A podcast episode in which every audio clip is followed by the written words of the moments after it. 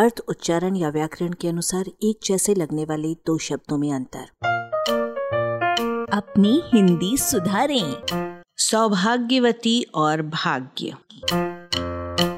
आशीर्वादों में सौभाग्यवती रहो, खूब चलता है। सौभाग्यवान रहो, बिल्कुल नहीं चलता। इसी प्रकार नाम के पूर्व शोभार्थक शब्द के रूप में भी सौभाग्यवती का प्रयोग खूब होता है। जैसे सौभाग्यवती सुहागन बाई में। सौभाग्यवान का प्रयोग बिल्कुल नहीं होता। कारण क्या है? कारण ये है कि सौभाग्यवान का अर्थ सूखा सूखा भाग्यशाली है।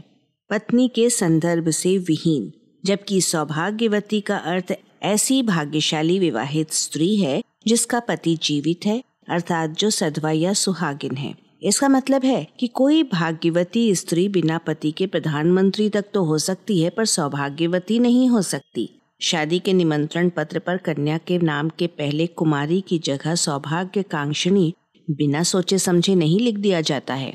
सुहागन बना सुहाग से और सुहाग बना सौभाग्य से। सौभाग्य के यूँ तो अनेक अर्थ हैं।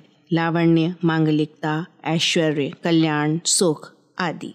मेरा सौभाग्य है कि मुझे आप जैसे श्रोता मिले, पर इसका खास अर्थ है कि ऐसी भाग्यशालिता अर्थात सुखद स्थिति जिसमें पति पत्नी का पारस्परिक प्रेम, निष्ठा और विश्वास विद्यमान हो। सौभाग्य का संबंध सुभगा से है, जो शाब्दिक तौर पर सुंदर रूप वाली है, पर आर्थिक तौर पर पति की प्रियतमा है।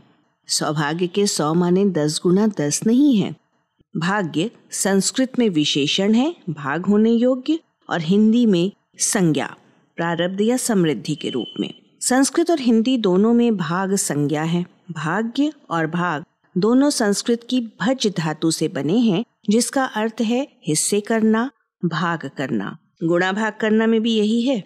आपके हिस्से में सुख है, आपके भाग्य में सुख है। यहाँ से अरब बहुत दूर है, पर भाग्य के लिए अरबी के किस्मत शब्द का अर्थ भी विभाजन और तकसीम है, जो हिस्सा बांटना और भाग आदि ही है। इसी प्रकार फारसी के भी बख्त के माने हिस्सा और भाग्य दोनों हैं।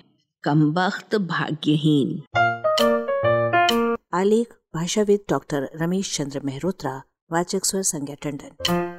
अरबा की प्रस्तुति।